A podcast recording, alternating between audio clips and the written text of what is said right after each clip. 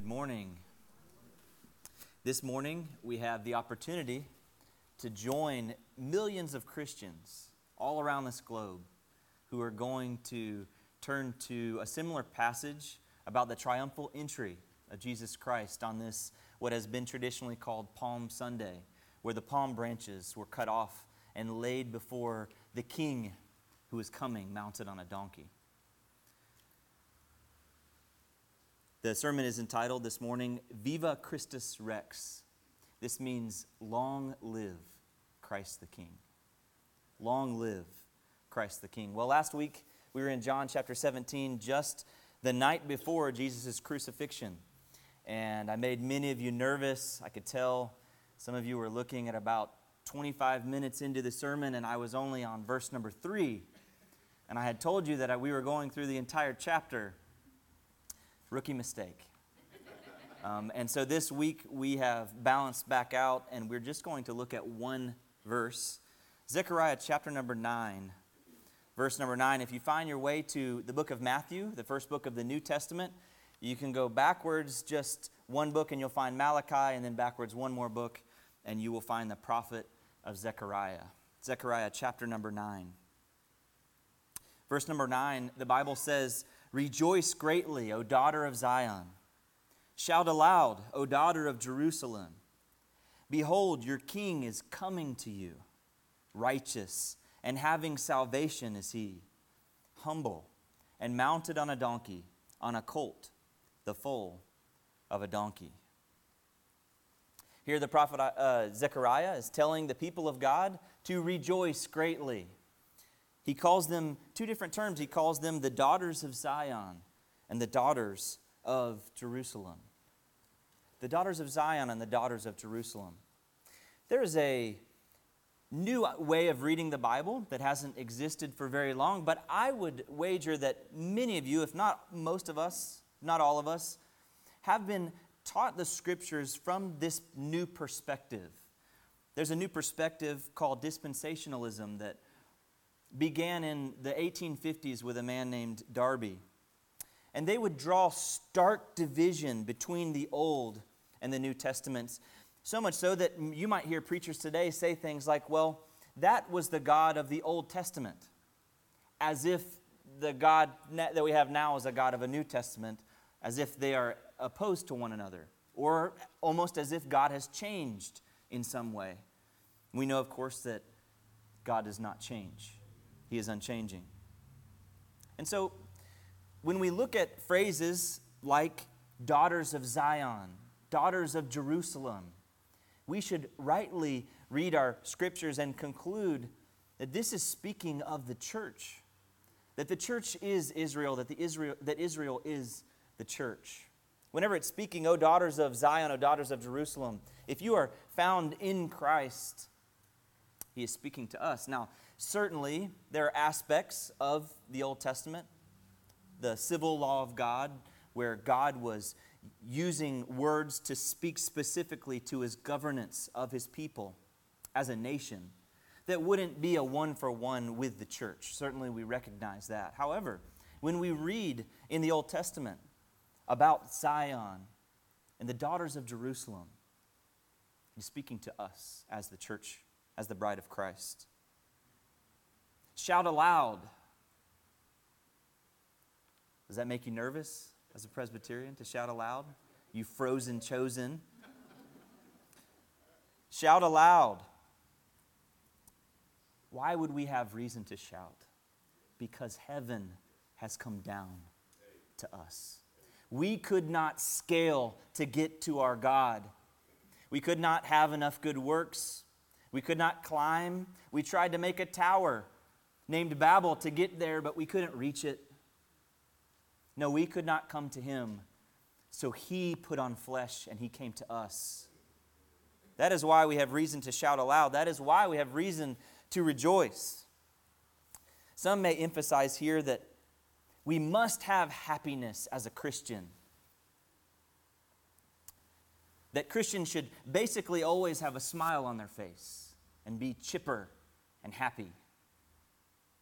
Some have even alienated themselves from the body of Christ. They've forsaken the assembling of themselves with the body of Christ in church because they've wrongly believed that they just always have to be happy. That Christians need to always be happy and have a smile on their face, and there's not really any reason that a Christian should ever not have a smile. Perhaps they have a more melancholy disposition and they never quite felt right in church with all the clapping and all the smiling and all the cheering and all the shouting. But the prophet tells us to rejoice. The fact of the matter is that sometimes the daughters of Zion are depressed. Sometimes life is difficult and you feel like you couldn't possibly go to church and fake a smile one more time. I think there's a key distinction here that we miss often. The distinction between what is happiness and what is joy. There's a big difference between happiness and joy. You see, happiness is dependent upon the circumstances that are around us. If, I, if my dog gets hit by a car, I'm not going to be happy. I'm not going to be smiling. If the man in front of me is driving 25 miles an hour, I'm not going to be happy.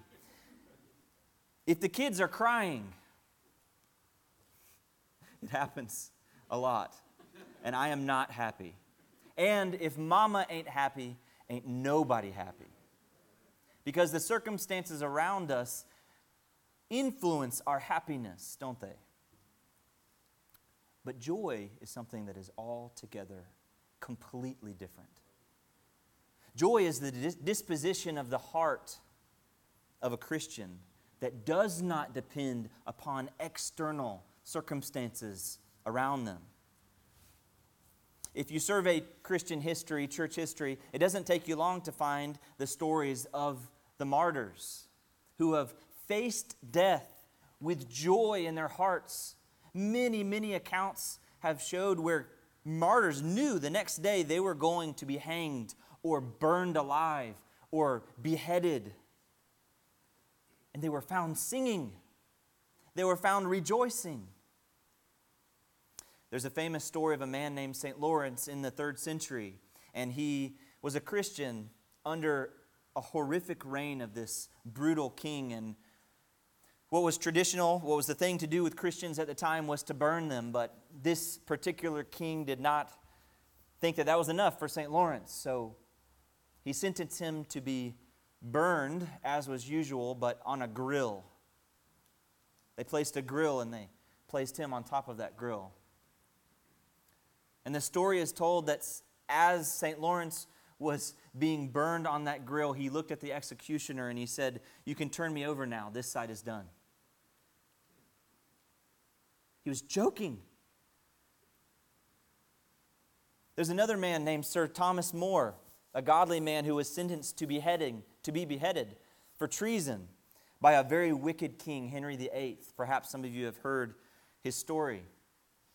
The reason why he was to be beheaded for treason was because he dared not bless the king's unlawful marriage.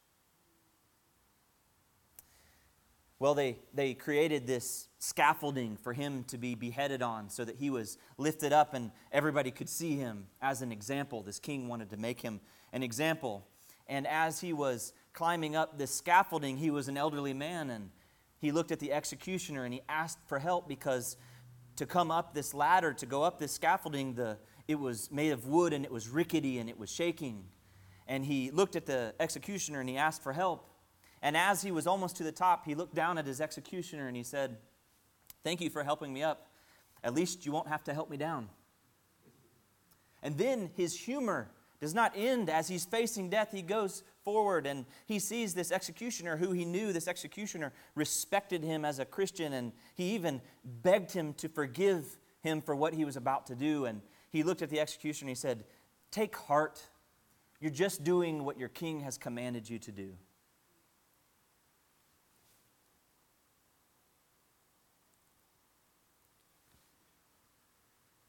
He tells him to take heart and he, he tells him as he puts his neck into the braces where, his, where he would be beheaded, he tells this executioner, All I ask, you're forgiven. All I ask is that you take aim because I have a very short neck. He's trying to be jolly. Still, he's telling his second joke. And then, as this is going to happen, the executioner is nervous. He doesn't want to have to kill this man. He raises up the axe. He's about to swing it, and he, Sir Thomas More says, Wait, wait, wait, wait, wait, wait. And he takes his long flowing beard and he pulls it out away from his neck. And this is what he says I quote, It would be a shame for the beard to be cut. It has certainly not committed any treason. The very, that's his last words. The very next moment, he is beheaded, and he is before the presence of the God whom he has served. Now, were these deranged men? This side is not finished, flip me over. Was this just a crazy man? Or did he possess a joy where he could face death with hope? In a hope that this world has no concept of. When we survey the world around us, it is dark, it's grim. We live in a world where psychopaths go in and shoot small children in their schools when they're just trying to get an education. We live in a world where riots and shootings and mindless killing of infants in their mother's womb happen day after day, hour after hour in our country. The safest place for a child should be in his mother's womb, and that is where they are oftentimes murdered. How can we have joy in this world with these circumstances? Well, that is because our joy is not dependent upon the circumstances around us that are ever changing. That's our happiness, that's our mood. That's our feelings. Our feelings are fleeting. They're, they're like a roller coaster because those are, they are impacted by the circumstances that are around us. But our joy is our hope that is not dependent upon the things that change around us, but it is dependent upon He who does not change that is within us. Life is hard. This life is incredibly difficult. But what is the worst possible thing that can happen to a Christian? I mean, we read these accounts of these martyrs, it's pretty bad. It's, horrific, these things that, that happened to these Christians. But they could face joy, they could face death with joy and even joking because they knew that this is the worst thing that they can possibly do to me. And in the next moment, I will be with my God forever. They can die and be forever with the Lord. That's the worst thing that can happen to them. So we struggle against sin. We struggle against this world. We struggle against Satan and his minions. But it's just a little while longer. Just a little while longer. And then, as we sang about this morning, we won't struggle any longer. There will be no more sin. There will be no more death. There will be no more tears. There will be no more sadness. There will be no more disease that wrecks our body. Just a little while longer. And then it will be no more because our King is coming. Our King is coming. Rejoice. Sing aloud because your King is coming to you. Behold, your king is coming to you. He is righteous, he is just, he is lawful. Our king of righteousness has come, and he conquers all of our and his enemies. Just as Israel was commanded to go into the promised land, to go and to subdue it, to conquer those peoples and those nations. But the Lord had already given them the victory. All they had to do is go and to take it. So Christ has conquered our sins. Our sins are defeated, and we can live in victory over them. The power of sin is no more a chain that is around our neck that enslaves us, because the head of the serpent has been crushed by our King.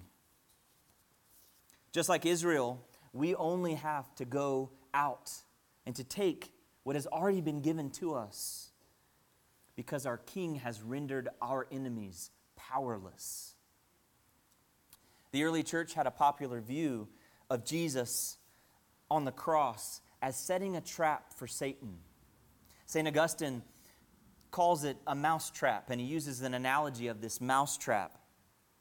He says that the cross of Christ was the trap, and he baited that trap with his own blood. And with this trap, Satan, the great deceiver, is deceived. He took the bait. He possesses Judas and betrays Christ. He pushed the crowds and the leaders to crucify and to kill the king of the Jews. And Jesus died. And Satan and all of his minions shouted and rejoiced in what they thought was victory. They had killed the Son of God. But it was a trap. It was a trap because Jesus, the King, marched to death. He dove into death head first. He went willingly, for he was a conquering king, and he was going to rescue all of those who were captive in death. Satan was deceived. Hell has no fury.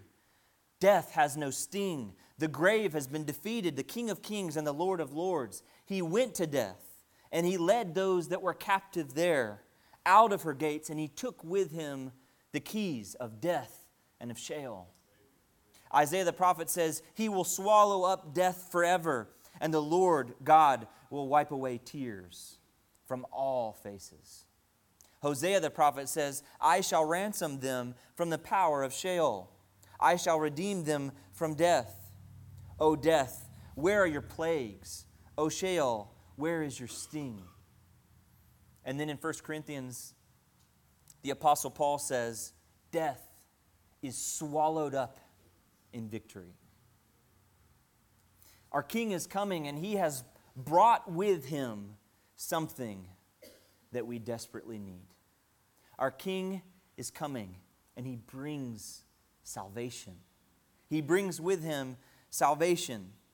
When we look at Matthew chapter 21 with the triumphal entry, by the way, many of the stories that we have in the New Testament, in the Gospels rather, some of them are unique to certain of the gospel writers. But the triumphal entry is mentioned in all four of the Gospels Matthew, Mark, Luke, and John. And in the Matthew account that we read this morning, we find that Jesus is the one who is initiating all of this to take place. Jesus initiates the events that would lead to his death. Earlier in the Gospels, we find with the feeding of the 5,000 that they wanted to make him king right then and there, but Jesus goes off with the disciples because his time had not yet come. Another reason why Jesus went off is because the people are not going to be the ones who make him king. Jesus Christ comes as king, and he comes on his own accord. He initiates when he is going to be crowned as king. He comes bringing salvation, and he comes initiating the events that are going to lead to his death. Because as a conquering king, death is not what men did to him. He stared death in the face and he went to it willingly to come out of it, conquering it, defeating it, because Christ is our King. In the Matthew 21 account, that we read this morning, in verse number 7, the Bible says that they brought the donkey and the colt and put on them their cloaks, and he sat on them. This donkey is one that is often portrayed many, many times on Palm Sunday. Perhaps you've seen a movie or a depiction of this. And many times we see just one donkey. Jesus riding on one donkey. However, the, the accounts both in Zechariah and in the Gospels, it's very clear that there are two donkeys. There's a mother donkey and her colt that is tied beside her. And the, the disciples are commanded to bring both of them to Jesus. So, what is going on here? Many uh, critics of the Bible would say that when Matthew gives the account, that there are two donkeys, and some of the other gospel writers give the same account, except it only tells the story of him riding on a colt. That somehow this is a miscommunication and a, an error in the Bible. But what we understand is that the gospel writers wrote from their perspectives. They wrote under the inspiration of the Holy Spirit and gave the account of the story that they remembered with their minds being there. And it is not at all inconsistent for one man to say he rode on a colt, and for another, Matthew, to give more details to the same story and mention the mother, the donkey, as well. So, what are the possibilities here of Jesus riding in on this donkey? The first one is that he sat on their cloaks. So it says here, they brought the donkey and the colt and put on them the cloaks, and he sat on them. So the question is, and he sat on them, is that them referring to the donkeys? Did he ride on both donkeys, one foot on one, one on the other? Or did he ride on the cloaks that were sat on? So it says that they put the cloaks on them, the donkeys, and he sat on them, the cloaks. That's a, one possibility. The other possibility is that he only rode on the colt. We know that this is at least true that he rode on at least just the colt because of the other gospel accounts that say specifically and explicitly that he rode on the colt. In fact, some of them only mention the colt being what he rode on. And so, in this second option, he rode on the colt only, and the mother was there to carry the cloaks that was placed on her.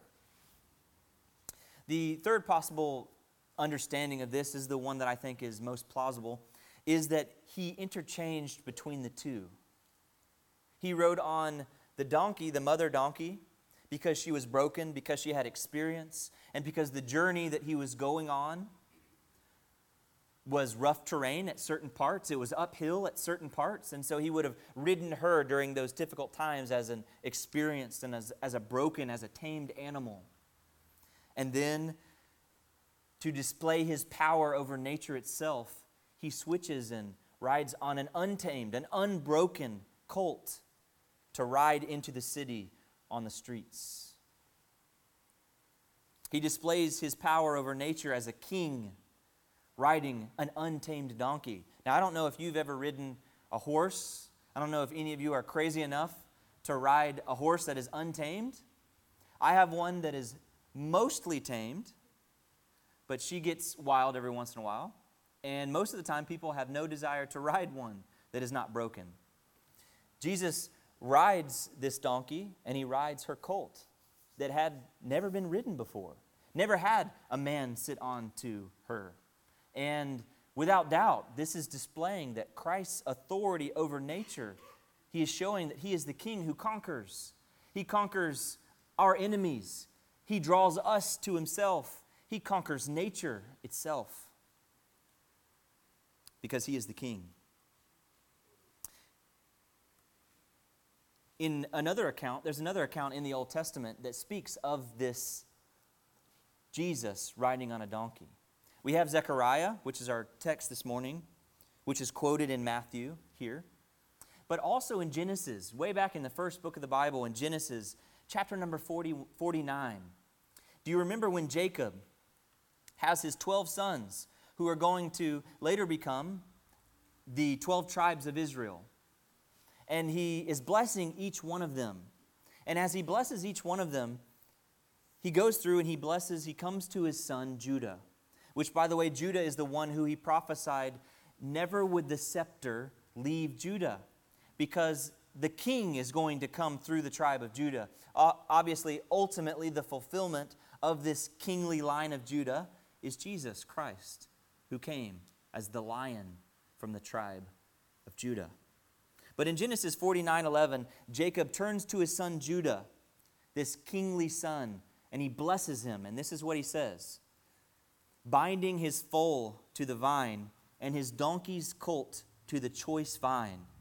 He has washed his garments in wine and his vesture in the blood of grapes. Another prophecy of Jesus' riding into the city of Jerusalem on a donkey.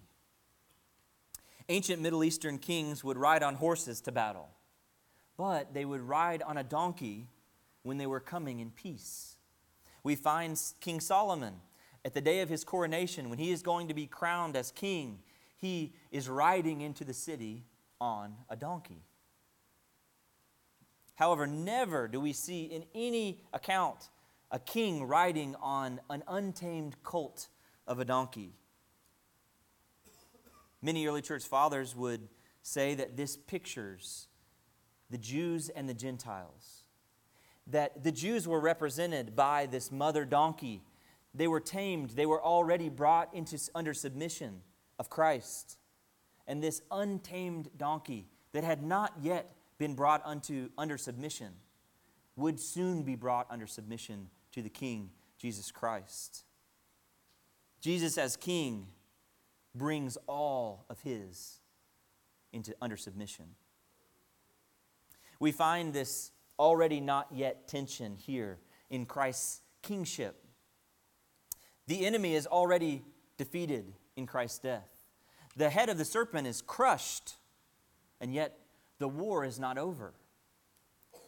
Already Christ is king, and yet Satan is still going around seeking whom he may devour. This already and not yet tension. At the Tower of Babel, we mentioned that it was the time when men thought that they could build a tower and reach the heavens. They could reach God Himself by building a tower tall enough, and God curses them. Remember the curse? He, he changed and He confused their language. Some would begin to speak Chinese and they hadn't before. Some would begin to speak Arabic and they hadn't before. They would speak other languages and they were confused. They couldn't communicate, they couldn't build. At Pentecost, the curse of Babel is reversed. At Pentecost, the curse of Babel is reversed. The apostles spoke, and every man heard in their own tongue.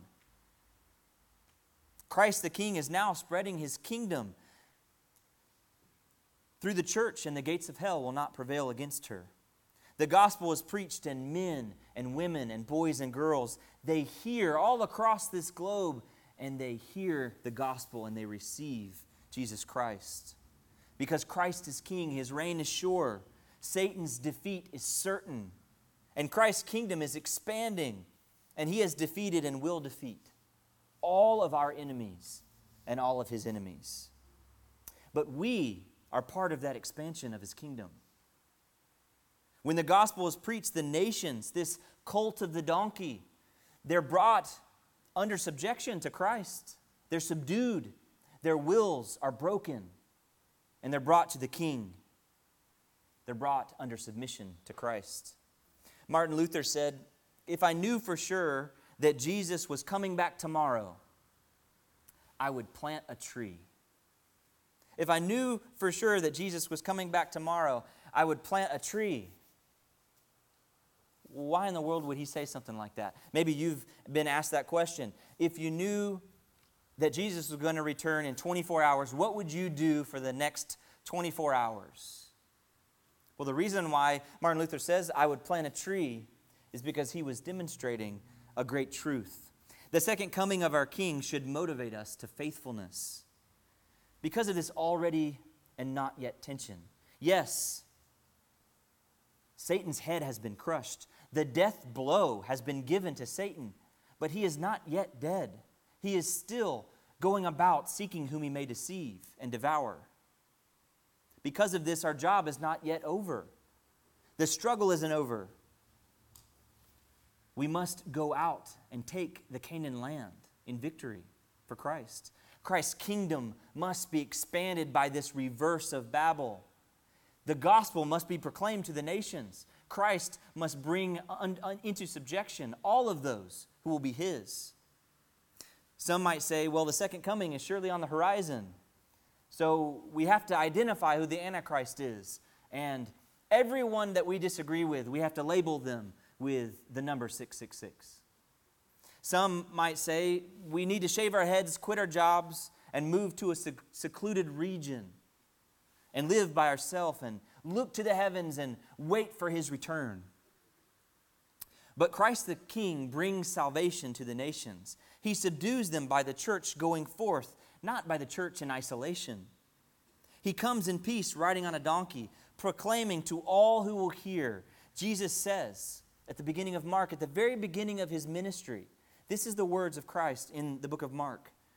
The time is fulfilled, and the kingdom of God is at hand. Repent and believe the gospel. Repent and believe the gospel. You see, Jesus Christ came the first time, and he came riding on a donkey. He came in peace.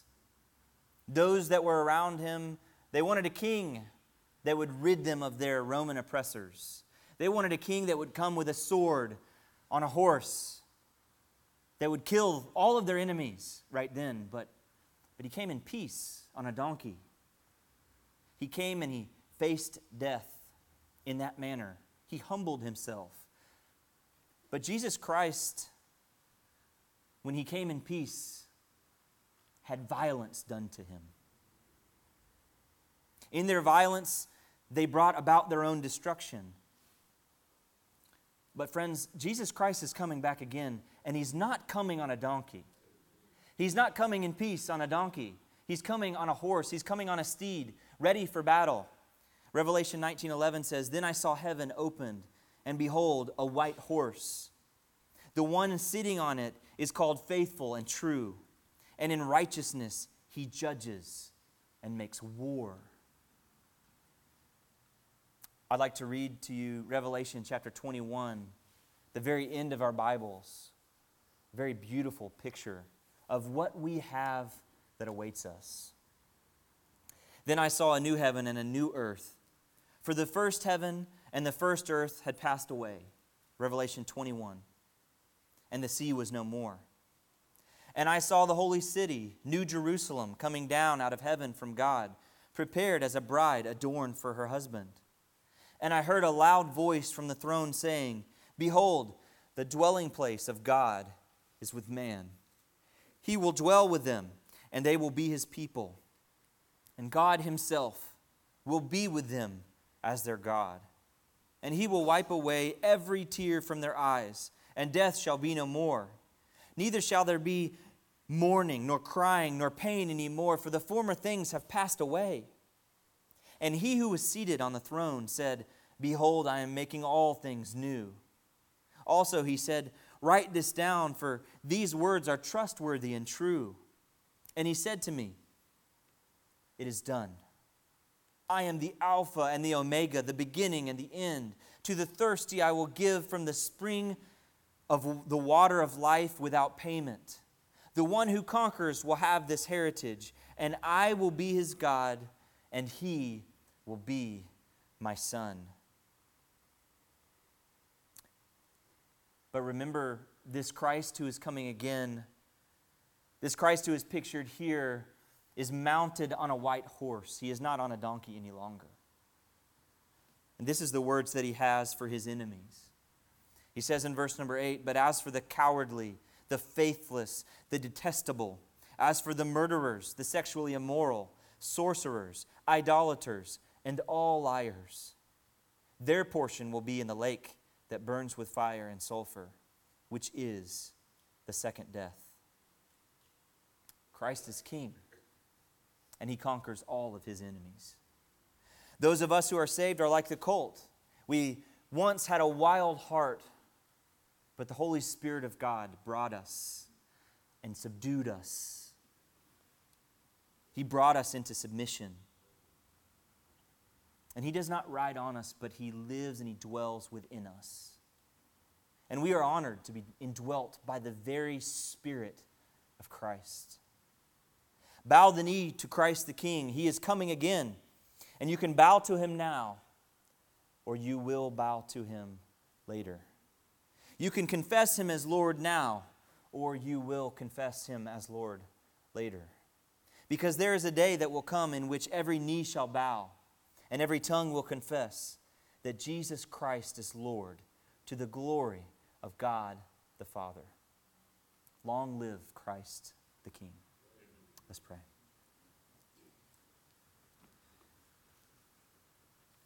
Our Father in heaven, we're so thankful that you sent your Son.